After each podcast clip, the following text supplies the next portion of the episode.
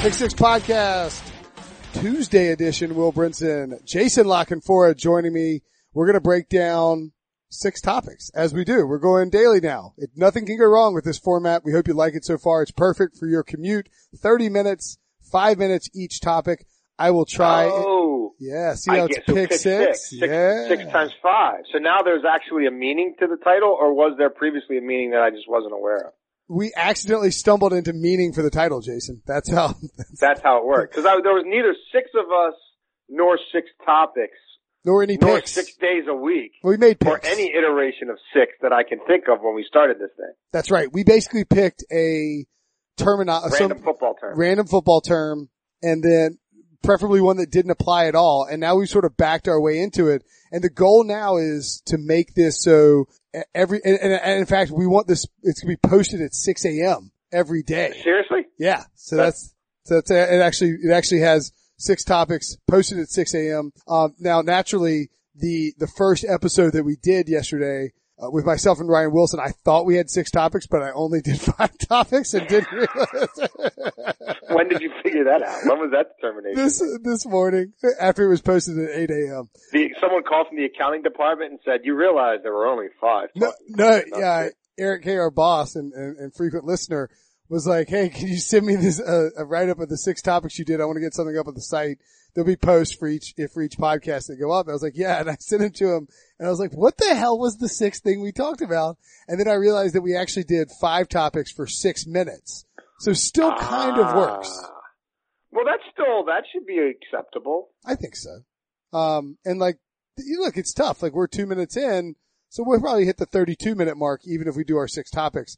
But the goal is to, um, eventually later on this week, I'm going to get some sort of, um, sound bites where I can go, you know, like make a ding noise when five minutes is up to make it. Gotcha. Uh, but for now, it's just me saying ding loudly once, um, and you can say it if you think the, if you think we've hit a, uh, the, a wrap point on a, on a piece of conversation. It's, it's, it's an interactive podcast. It's your podcast too.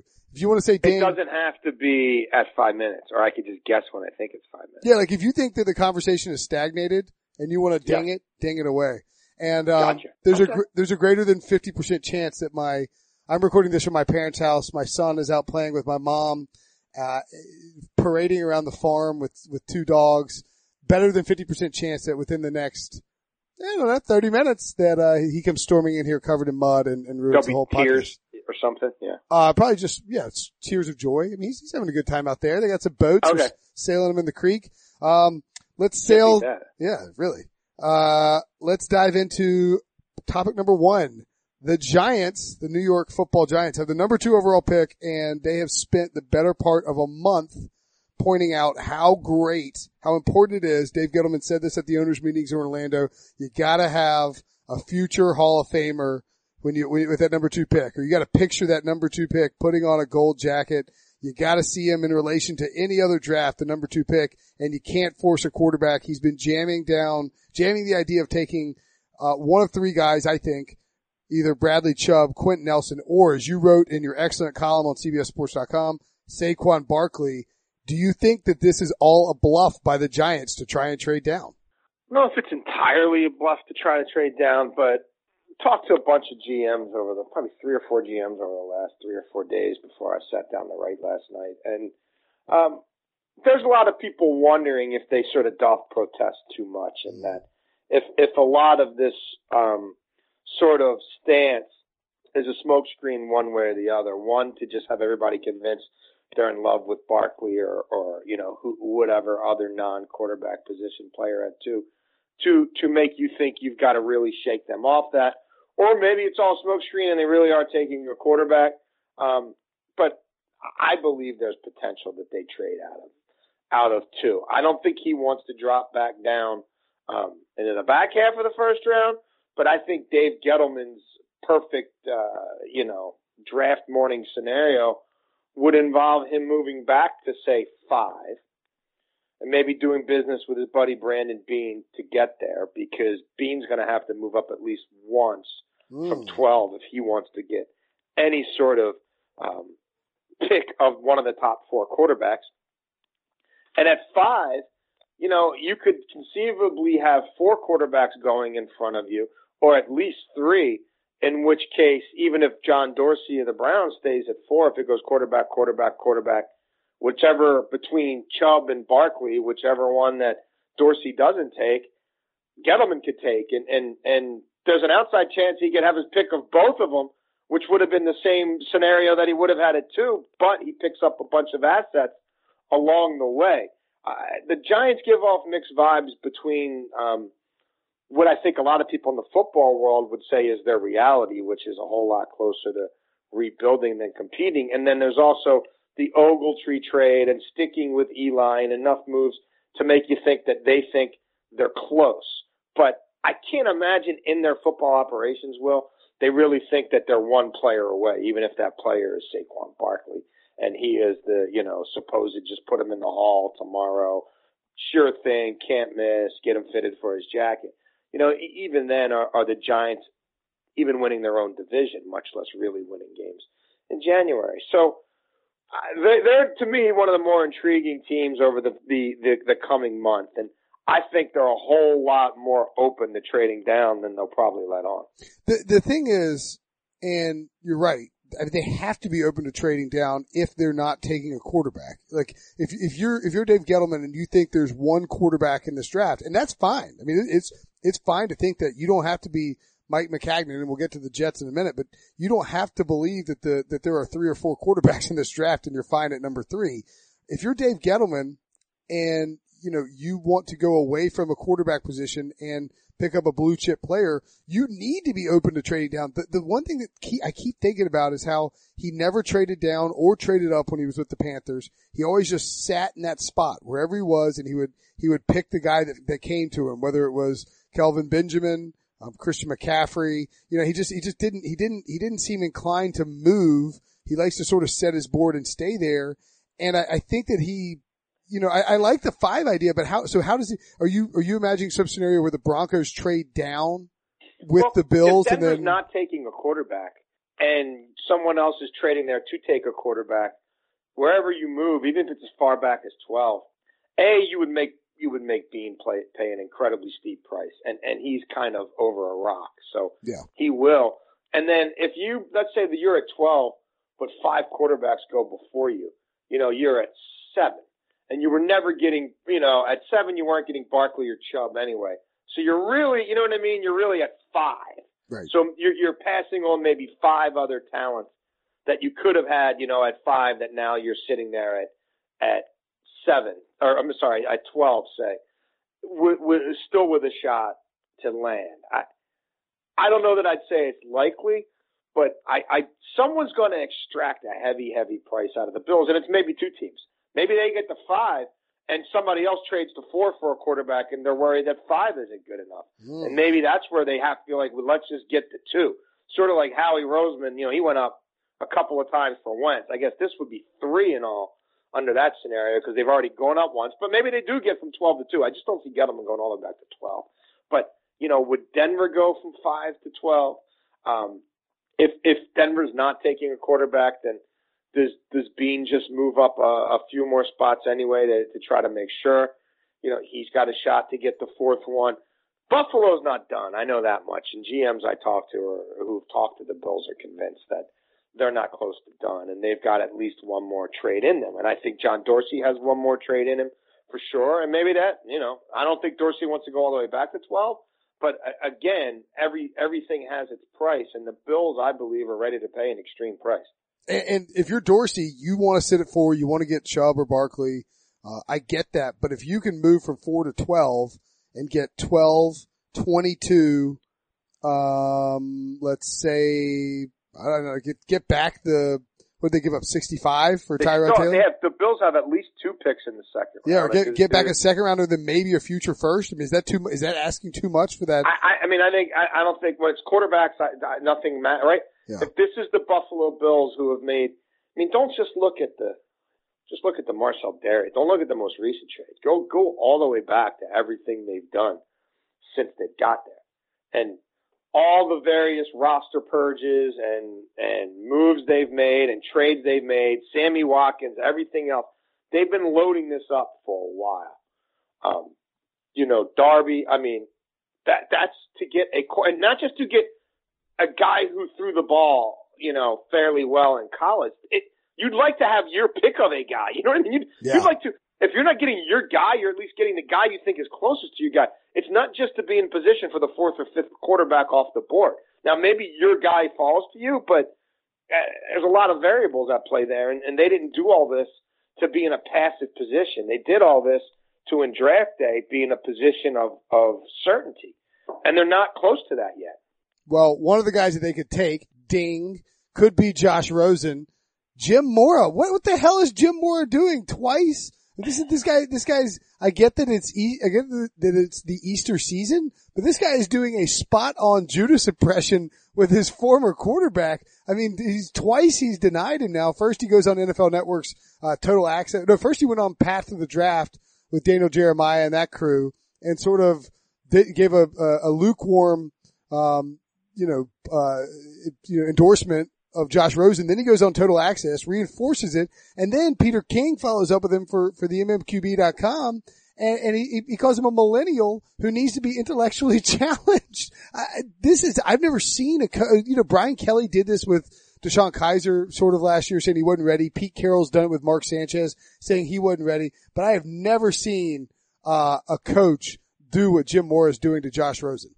Yeah, I, I guess I'm, I sort of have a couple different reactions to this. I talked to Coach Mora for a while, it's probably two months ago, just shooting the bull about Rosen. It was actually, it was before UCLA even, UCLA even played the bowl game. I know he thinks the world of this kid. I know his daughter has spent a lot of time around this kid. I know this kid has been over his house a ton. Um, that, that he, he believes strongly that he could be the best quarterback in this draft and that he's got the ability to be special and that the kid could do a lot of things beyond just playing quarterback as well to help his community along the way. Hmm. Now, I don't know that Cleveland, it, it, I think Coach Mora is walking a fine line between trying to say everything he wants to say, but also not disparaging an NFL coach currently um, Mm. on the sidelines or trying not to disparage an organization too much. As in But huge? I, I would infer, just sort of from what I heard a while back and then looking at these comments, that he may not think Hue Jackson is the guy to be entrusted with this gem. And I think a lot of what he's saying, and this is me reading between the lines here, has a lot more to do with the state of that coaching staff. And even if the Browns are successful, how long is Hue Jackson for there? And how, what did, how did Hue Jackson treat Kizer? And how did Hue Jackson treat Kessler? And what quarterback has he put in position to succeed since he got there? Including RG3. So I think it has a whole lot more to do with, you know what? Like, I know my kid and I know what he sort of is wired for and what he's not wired for. Hmm. And reading between the lines here, I don't think he suffer fools and I don't think he's going to buy a lot of BS mumbo jumbo if that's what's going on here. And rather than him clashing with a coach who's probably got one foot out the door anyway, you know, I think he'd be a whole lot better with the Jets. I think he'd be a whole lot better with the Giants. And New York's not too big for him. And Pat Shurmur's done a hell of a job with quarterbacks sometime recently. And I think he'd be a fit in Jeremy Bates' scheme and hanging out with Josh McCown, who could probably tell him stories about Hue Jackson and what the hell was going on in Cleveland two years ago. I think it's got a whole lot more to do with that. And I, I, I, I think if you're of a discerning eye and ear, that might be how you're looking at it. But if, you know, you're sort of just coming at it as most people would, which is, well, geez, we live in this culture where this coach is just expected to blow smoke up everybody's butt and tell, you know what I mean? And, Yeah. and, and, and just kind of say and do the right thing. I think it's got a whole lot more to do with that situation than it does, you know, Josh Rosen individually, if that makes sense. Yeah, so I mean, and, and King mentioned this too. He said it sounded like Mora. This is King writing. It sounded like Mora thinks Rosen would be well served to be pushed by quarterback mentors like Shurmur or Jeremy Bates, and to learn for a year or so from Eli or Josh, you know, Eli Manning or Josh McCown. Um, not re- it is interesting though because so you you think that Jim Mora is essentially doing Josh Rosen a favor by steering him away from a situation in which Rosen Yes. wouldn't be happy. where it probably isn't, you know, where, where it might not be best for the kid regardless. Now, I, I think John Dorsey is now there to put a good team around him, but I mean, the bottom line is Hue Jackson's won one of his last 31 games, and the schemes have been weird, and the game plans have been strange, and the quarterbacks have gotten mauled, even behind Treated like an yo-yos. improved offensive line. And is he, even if they go six and ten and are much improved, is he really going to be there in 2019? You know what I mean? Like, is that No. is that Probably not. really going to be when John Dorsey gets you know builds up more cachet with the owner? Are they really going to look at Hue Jackson as the guy to shepherd this all these bright young things into the future? So, you know what I mean? That I, I think in his own way, Mora is kind of hoping it doesn't turn out that way for you know out, of uh, sort of his endearment for Rosen and not wanting him to be in that position. and maybe sort of a bit of he can play it both ways in this scenario where he's not only honest about the kid. Uh, he looks like an honest. By the way, he looks. It looks like he's coming across as an honest NFL analyst by doing it too. Yeah. and he can steer him away from from Cleveland in a situation that has not been typically kind to quarterbacks. So, Ding, uh, what is John Dorsey thinking right now with one and four? We sort of covered this a little bit, but I got it listed on the topics, and I'm going to squeeze six in for this podcast. Yeah. Um, what do, where, where do you think John Dorsey's head's at? I think he takes a quarterback one. I, I, I couldn't tell you which one. I would maybe guess Sam Darnold. That's a guess. Um, we're still a ways out, and, and I'll know a whole lot more at the end of this month than I do at the start of it. But I think he takes a quarterback and then starts assessing trade scenarios, and some of those will have already been talked about previously. But until guys, once you get to draft day, until people actually come off the board, you know, there's trepidation to to go ahead and make a trade.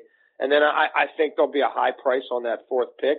And if somebody's willing to go off the grid to get their quarterback there, then I think Dorsey, you know, is is willing to make a move.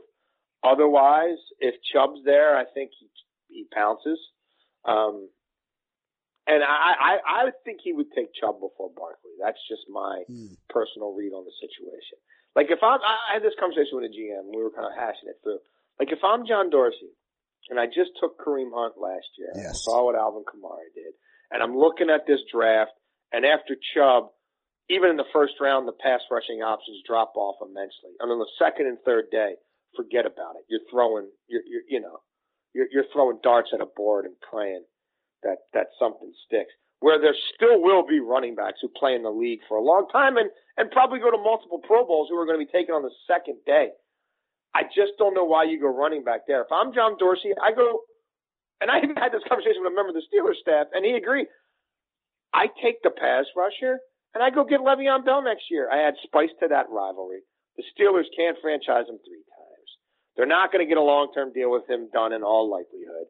You have Jim Brown there to mentor him. I go overspend for a running back next year, and and, and what you you get you sign Buttle a five year deal that's really a three year deal, and you probably get two more really highly productive seasons out of him. And I'll go get a running back that way, and I'll draft one in the mid rounds. And if that guy really works out, then I don't need Le'Veon Bell. But like, let me do that. You look at all the money McKinnon and these guys got. Just go get the real thing. And What's mean- sixteen million a year to, to Jimmy Han? Like, what's the difference? They they they haven't been able to get people to take their money for two years. I mean, and, and you're talking about a team that is in all likelihood going to have a quarterback that they are putting their faith in for the next half decade on a cheap. who doesn't make any money for five years? Yeah, exactly. And then, man, would you start talking about?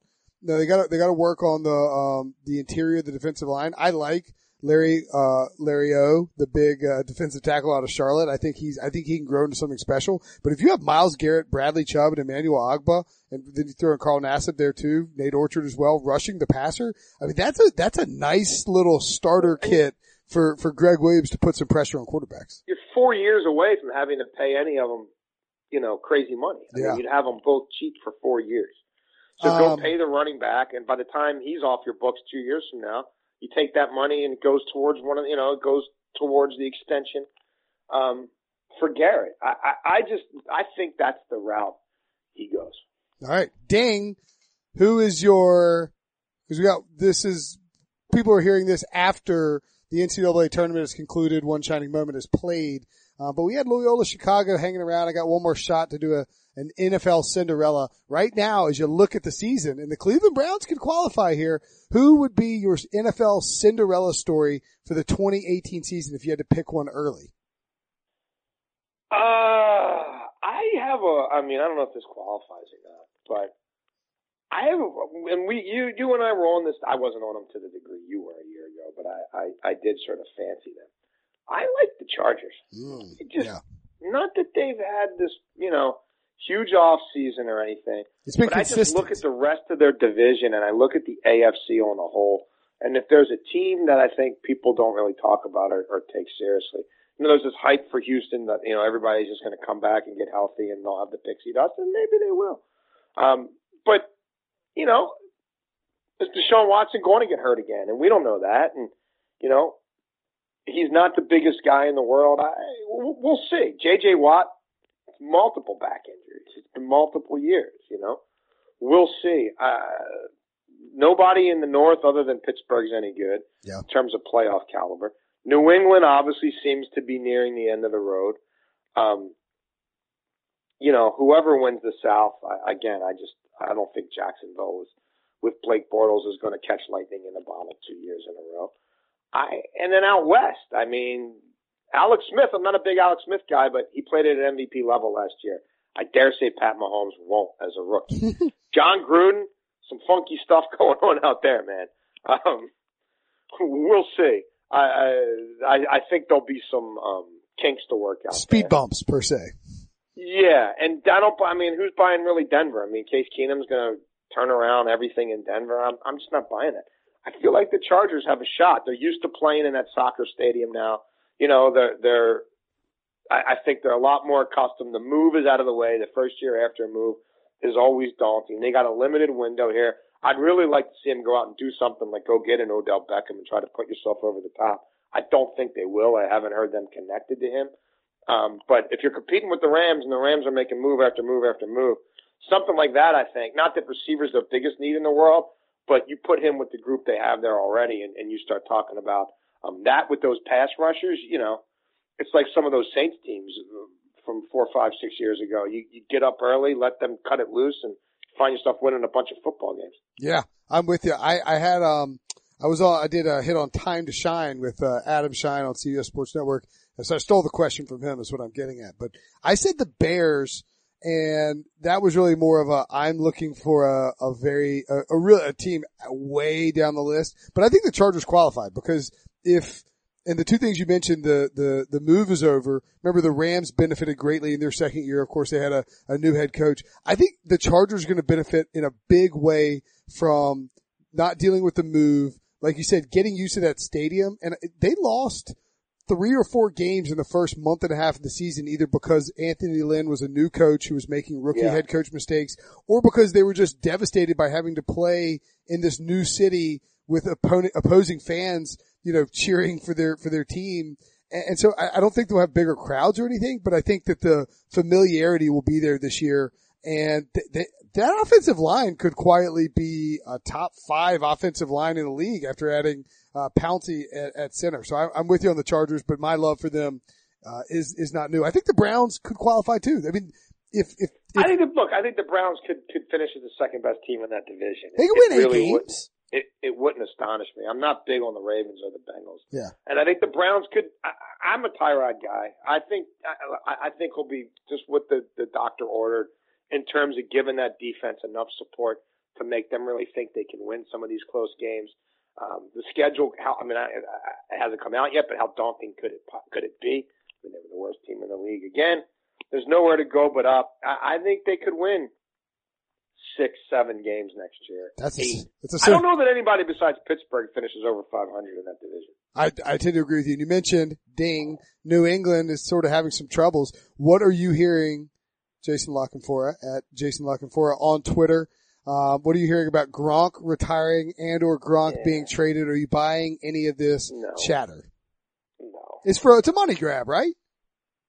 He's gonna, he's gonna eventually be the highest paid tight end in the league, and that's gonna happen in New England and, and not elsewhere via trade, I don't believe.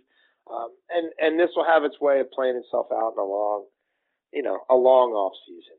Um, but this sort of daily minutia of this guy really thinks that, allegedly sources say, no, this guy really thinks that, allegedly sources. I'm just, I'm not, not going down that rabbit hole, and and I'm not frankly sure that a whole lot of what's out there is grounded in in truth. Anyway, I can tell you, Belichick is not confiding in a whole lot of reporters about what you know what I mean about what he really Right. thinks.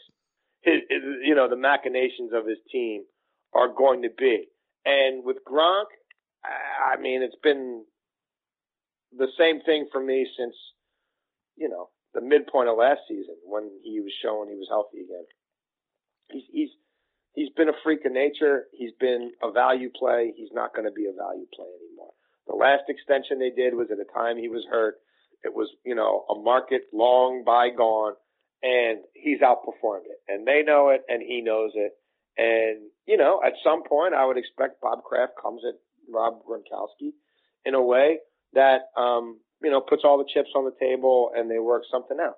But in the meantime, in the middle of, you know, late March going into April, I, I'm just not, I just, I don't have it in me to gasp and ooh and ah. You know what I mean? Over there's every Yeah. report about what this guy's dreaming about at night or thinking about or having nightmares about or, you know, pri- whatever, uh, grudges they're privately harboring. I, I, I don't, I don't, I take a lot of that with a grain of salt. Yeah, and the, the whole the report too is that he's he wants to tie himself to Tom Brady and wrap it up with Tom Brady. Yeah, no bleep.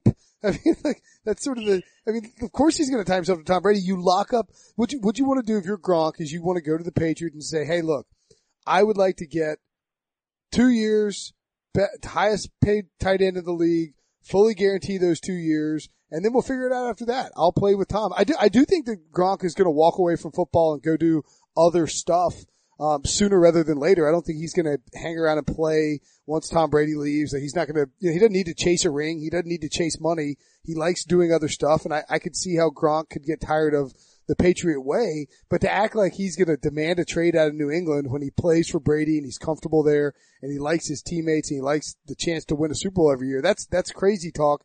And to act like the Patriots are just going to cast him aside or trade him to the Raiders, um, in the middle of, hi buddy, did you have fun? All right. Let me, Danny finish with Mr. Jason. Um, I told you, what did I say? 30 minutes. We're right, at, right at the, stuff. yeah, right on time. Um, but I, to, to act like he, like, to act like the Patriots are going to cast him aside and ruin their chances of the Super Bowl is also crazy talk. So I, I, I'm with you. I don't see either of those happening. Ding. What about the Panthers? The Panthers are going to get sold at some point in the near future. And are you hearing anything as to who might buy them and or the cost associated with the Carolina Panthers? Yeah, I mean, the, the, the most recent thing I heard is not to discount, you know, Navarro, the the sort of local, um, Charleston guy. Yeah, the, the the local hat in the ring there, and you know, Tepper, the minority owner of the Steelers, just isn't going to budge. You know, he's not going above his evaluation, which I'm told is slightly over two billion. So, Still a large unless number. they come to him, he's not going to them. So I would effectively think if if if these other bids are legitimate, that that I'm told he doesn't think he's getting them at this point, and, and he's not going to keep um, upping the ante. So you've got the you know the what this Canadian the, the Alan Kestenbaum, who's a Canadian Yeah. steel who billionaire. they've been yeah sort of parading around. You've got the local bid. This is interesting though because ultimately Jerry Richardson will have a say in this, and while he has to placate his minority owners from a fiduciary standpoint, he can be difficult to deal with. he could, you know, he may he may want to sell to one guy and not another. Um, and and the problem with these other two groups is they're just not as liquid as Tepper, to where they could stroke a check for two and a half billion dollars, like literally, you know, write that check and not have any issues funding the team, you know, not have any debt service issues. I mean, really, Tepper could cut a check for two billion dollars and really have it not affect his life one way or the other. These other groups are involved with conglomerates. It's minority owners. They don't have that kind of liquidity. So that, that, you know, adds some layers to the process. But the league's going to have to figure this out in the next couple of weeks. If they truly think this is coming to a vote in May, then by the middle of April, they've got to be, you know, basically down to the, the final bid and getting all their ducks in a row. Um, but any, anybody who's reached this point, I would imagine, has has more or less been vetted. There wouldn't be concerns about them, you know, getting approval.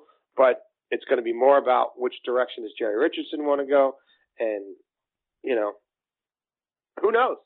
I mean, I had somebody with the with the Panthers say, "Well, what if Mr. Richardson just decides nobody's met his price, so he just wants to wait?"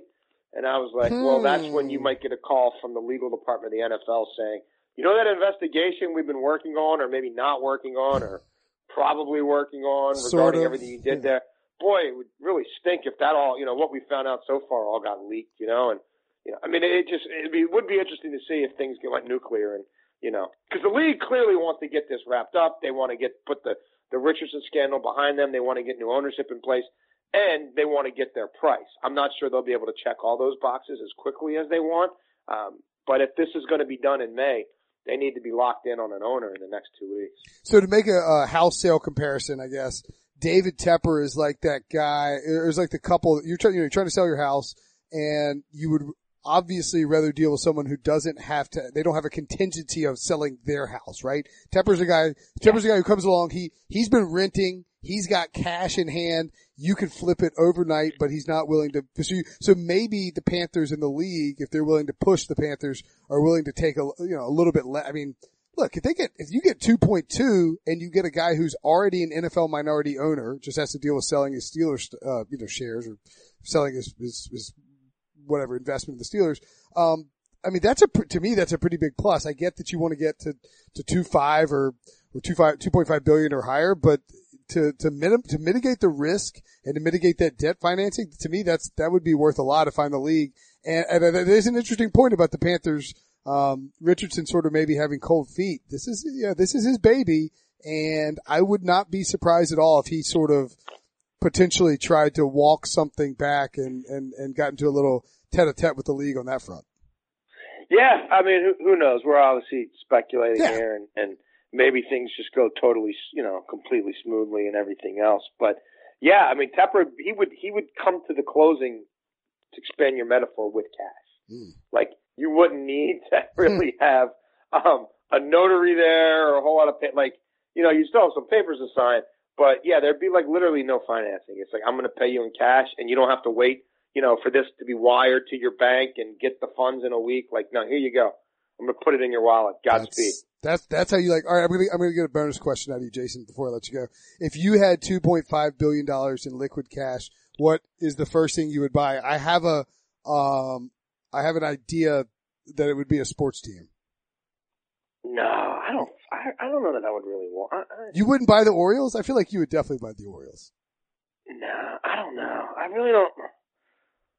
I don't know if I, I, I don't know if I have that in me. Another Peloton? I, I, it would just be too, it would be like, there's enough angst as it is. Like if you really did have it, like I, honestly, I really don't want that much money. If you had 2.5 billion, you, you, you, you, you need for nothing. Like I'd like to think I was like Bill Gates and just sprinkling it all over the place.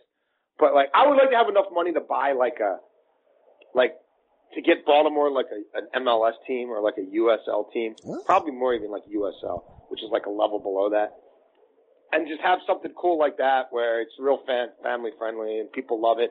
And if you win, you know, that's awesome. But if you lose, it's not like it's the end of the world. And hopefully you're developing players and stuff. So that be, would be so cool. you'd be like a Major League Baseball. I think I would have a hard, like I would, I would put my head through a wall. You know what I mean? Would, yeah. I would, I would lose my stuff. I would not be a good owner.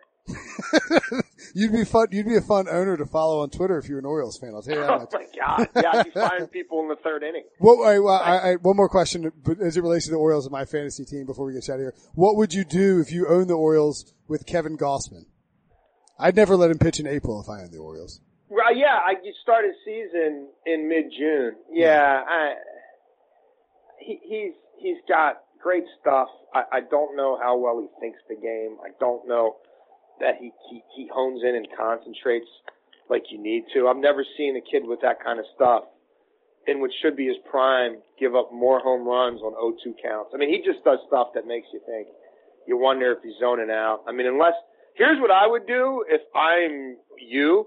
I if he's if if he's starting a game and Caleb Joseph is not in the starting lineup as the catcher, mm. I would not. I would bench Kevin Gausman. Ooh, that's fascinating. Especially now with a rookie Chance Sisco, who's not necessarily a great. He's not there for his defense. Yeah. Or his, you know, framing or his ability to call a game because he's only done it like twice in the major leagues. Gausman needs somebody else to be his brain, and if that brain isn't there, Godspeed, because the arm alone ain't going to get it done. That's right. You got it right here. We got six topics plus Orioles fantasy chatter. Uh, Jason La Canfora at Jason La Canfora on Twitter. You can follow the podcast at Pick Six Pod. As we mentioned at the top of the show, new format, daily, 30 minutes, six topics. It's much faster. Maybe it's much uh, more dig- digestible. Subscribe on iTunes if you like it, hate it. Uh, Sully in Boston, Godspeed, buddy. Sorry you had to leave. Um, smell you later. Uh, you can tweet at us at Pick Six Pod or at Will Brinson or at Jason La Canfora if you like the show. Thanks, buddy. Hey, my pleasure, man. Talk to you soon.